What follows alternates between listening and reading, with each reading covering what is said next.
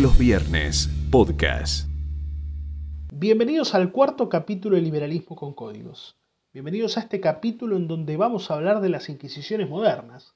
Y fíjense que a medida que fuimos avanzando en los capítulos anteriores, encontramos al liberalismo no como un ente dogmático que pretende dar respuestas de cómo el hombre debe vivir su vida, sino que es más bien el individuo el que a través de las preguntas y respuestas que se va haciendo, va a configurar un código de valores que van a guiar su vida, sus acciones, sus comportamientos, qué va a pretender de los demás, qué va a pretender que los demás pretendan de él, e incluso cuál es el rol del gobierno, qué funciones va a tener, si debe ser chico, debe ser grande, a qué debe dar respuestas, cuál es su misión.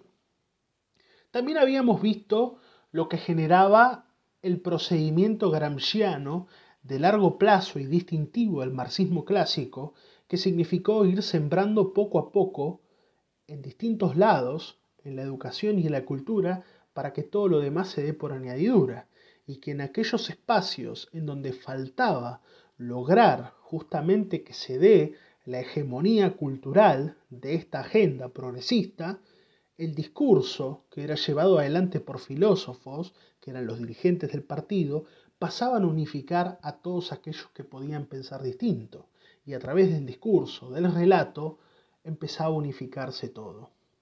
Habíamos visto también lo que generaban estos pensamientos únicos, estas ideas de verdad revelada, en donde se señalaba aquel que pensaba distinto, pero que no se pretendía solamente pretender que uno estaba en, lo correcto, sino que se pasaba a señalar a aquel que estaba en el error y al mismo tiempo que los demás pasen a adoptar la verdad revelada. Y esto conducía a los episodios más oscuros de la humanidad, que lo hemos visto ya en el nazismo, lo hemos visto en la Inquisición, lo hemos visto en el comunismo, ese intento de perseguir, de acallar a aquel que piensa distinto, ¿por qué? porque viene a barrer contra esta idea de establecer un orden, de establecer una agenda, de hegemonizar aquello que tiene que ser de acuerdo a un proyecto. Ahora bien, algo que tiene amplia relación con todo esto que venimos hablando es una investigación que afloró estos últimos días, a través de la cual un grupo de periodistas, pseudo periodistas, policías del pensamiento, por medio de financiación externa, pasaron a ser una especie de mapeo de vinculaciones en donde se empezó a señalar a aquellos que no pensaban como quienes intentaban hacer esta investigación. A través de la denominación de reacción conservadora, lo que pretendieron fue mostrar cómo había una especie de organización entre las sombras, vamos a decirle, que lo que pretende es, por medio de violencia, por medio de determinadas acciones, arrebatar aquello que quiere ser lo hegemónico. Ahora pretenden por medio de estos tipos de persecuciones, por medio de estos tipos de investigaciones, hacer una vinculación de todos aquellos que no piensan como ellos, para tratar de ponerlos a la luz y que todo el mundo sepa quiénes son, cómo piensan. Ahora bien, esta investigación, este mapeo, no solamente señaló a personas independientes, sino que también señaló a partidos políticos, a organizaciones de la sociedad civil, entre las cuales está el Club de los Viernes Argentina, también políticos, es decir, entraron en toda esta vinculación todas personalidades, todas personas que están en el espectro del centro a la derecha. En algunos casos hubo alguna filtración que fue un poquito más del centro de la izquierda. Pero bueno. Ahora bien, lo que hicieron estos muchachos fue señalar a aquellos que no piensan igual que los que utilizaron este procedimiento. Llegaron a señalar a una persona por tener poca ropa en sus transmisiones, a señalar e investigar a personas que eran menores de edad cuando empezó todo esto hace dos años. Es decir, sin ningún tipo de, de decoro, sin ningún tipo de, de, lógica, lo que hicieron fue hacer algo que en las épocas más oscuras significaba la persecución, persecución a las que ellos mismos pretenden señalar como erráticas. Si esto pasaba en los 70, se lo señalaba. Pero resulta que ahora, estando en democracia, las listas negras empiezan a aflorar. Pareciera que ese casi lejano acontecimiento del 678, de esa tribuna de periodistas que señalaban y que escrachaban a otros periodistas, volvió. Que esos juicios que llevaban adelante a través de las cámaras, otra vez está entre nosotros. Pero con una particularidad,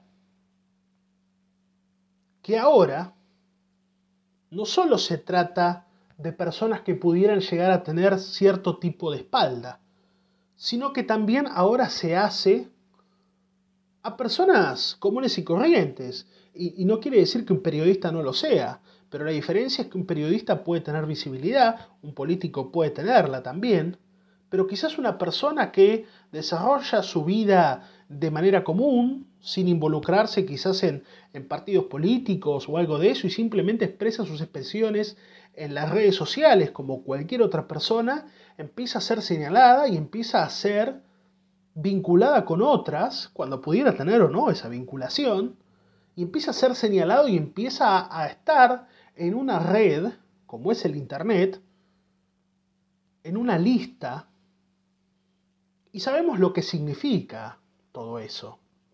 Porque esto puede tener una consecuencia en el presente baja, pero en el futuro es una señalización que busca cerrar caminos, que busca estigmatizar.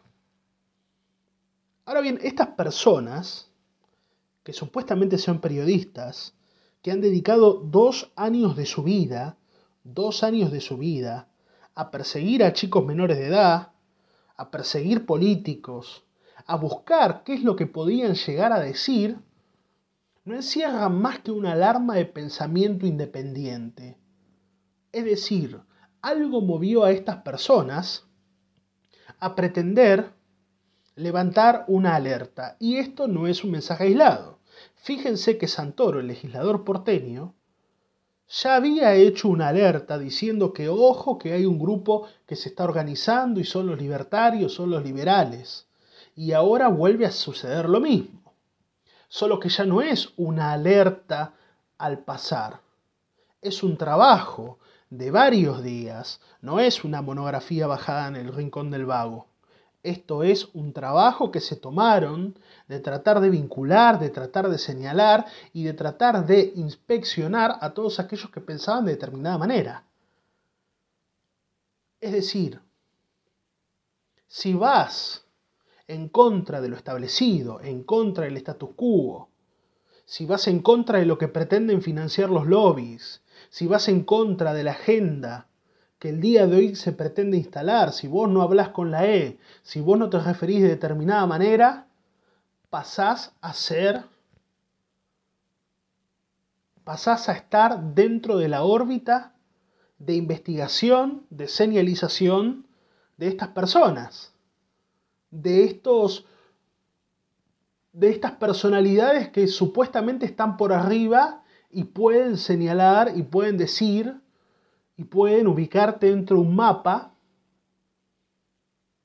diciendo cómo pensás.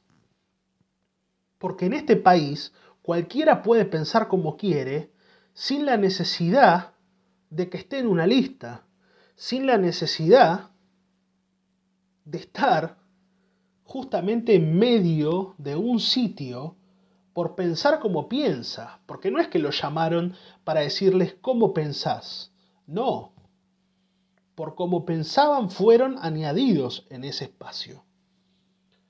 Estas son las consecuencias de no ser parte de la hegemonía. Estas son las consecuencias de no ser parte de la agenda. Estas son las consecuencias de no pensar como piensa el poder. Porque hoy el poder pareciera que es esta agenda.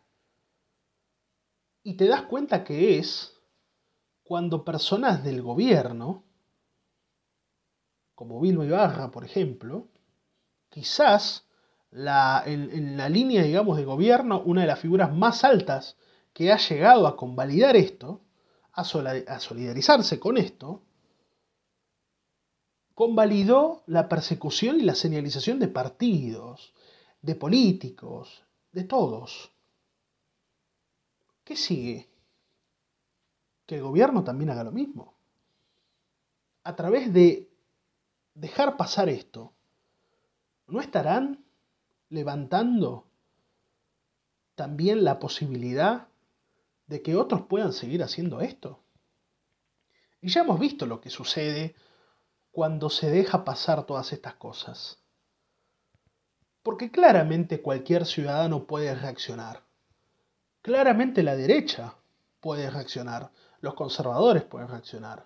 La izquierda puede reaccionar. Porque la reacción no es más que la acción de algo que no está bien. De algo que no se cree. De algo que se cree como que no es lo correcto.